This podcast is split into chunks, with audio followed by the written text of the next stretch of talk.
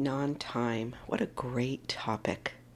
Do you have a stretch of emptiness where you allow your imagination to run free, where your creativity flourishes, and where there's patience and playfulness?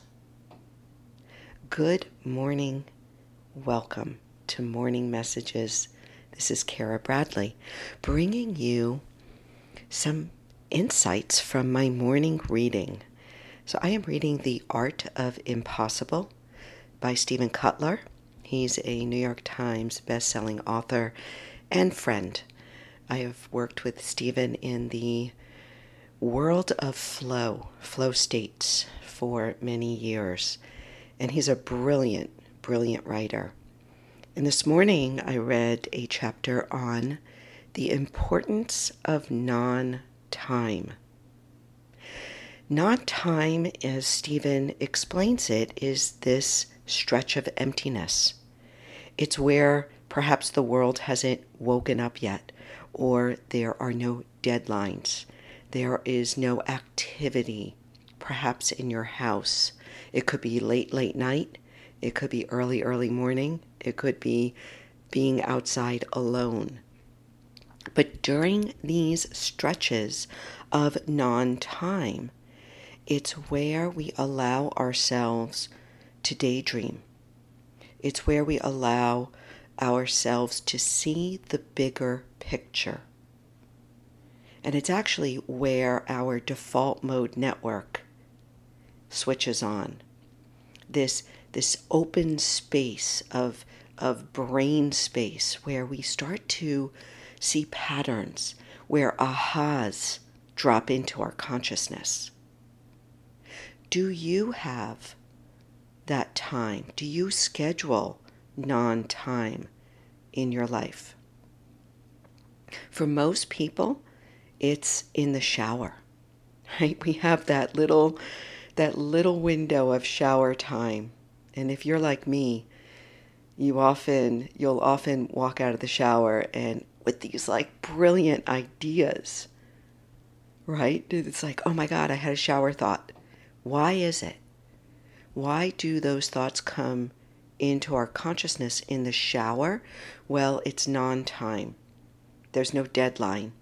There's no have to. So in the shower, we allow ourselves to daydream. We allow that default mode network to switch on. So if you're looking for, yearning for more creativity, more time to uh, pr- to to imagine, more time to allow that that subconscious intelligence to bubble up so that you can put it forth into the world, then you want to schedule more non time in your life. For me, the non time happens in the early morning. I have those sometimes an hour to sometimes even two hours of time in the morning where I write, I practice breath, I may practice meditation, I lightly read, I may watch some inspirational YouTube, but I allow myself to float. Now, I will tell you that when I was writing my book, I took Steven's formula to write my book. And that is I used to wake up very, very early and I started writing at 4:30 a.m. religiously. Wrote from about 4:30 to about 8:30, showered and then would go on with my day and work because I was running a business. So that is that's the um, the formula I took from Steven, and it worked. I got my book written, but um, now I've eased up because I'm not so heavily into a project like that. But it is why I record these these morning messages early morning because I am more in that daydreaming space. I'm in that space where I can see a bigger picture, where my doubt and my fear and my insecurity and my self consciousness isn't quite online yet. How about you? When do you allow yourself that time to take a break from the world without having to produce? That time when you allow yourself to just see the bigger picture. Now, if you can't do the early morning, I'll give you a couple of suggestions. One is a walk alone outside, no music, no AirPods, nothing. Just allow yourself the opportunity to walk without speed, without having to, you know, get a thousand, two thousand steps in, but just be alone in that non time. Another opportunity is sky gazing. I'm going to put a link in the show notes for a sky gazing practice. But really, just you know, sitting outside and looking up at the expansiveness of the sky.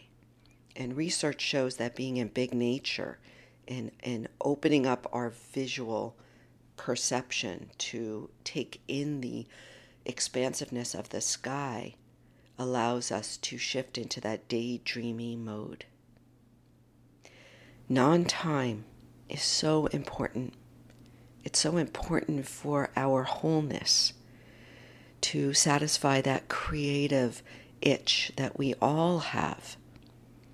So, if you have any other suggestions, I'd love to hear. Please reach out to me. Email me, find me on social media, DM me, message me, whatever. There's tons of places to find me. Don't forget to take a look at the show notes.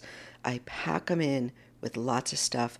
Hey, and download that mental fitness protocol because I am always updating that with new ways to feel strong, calm, and clear every single day.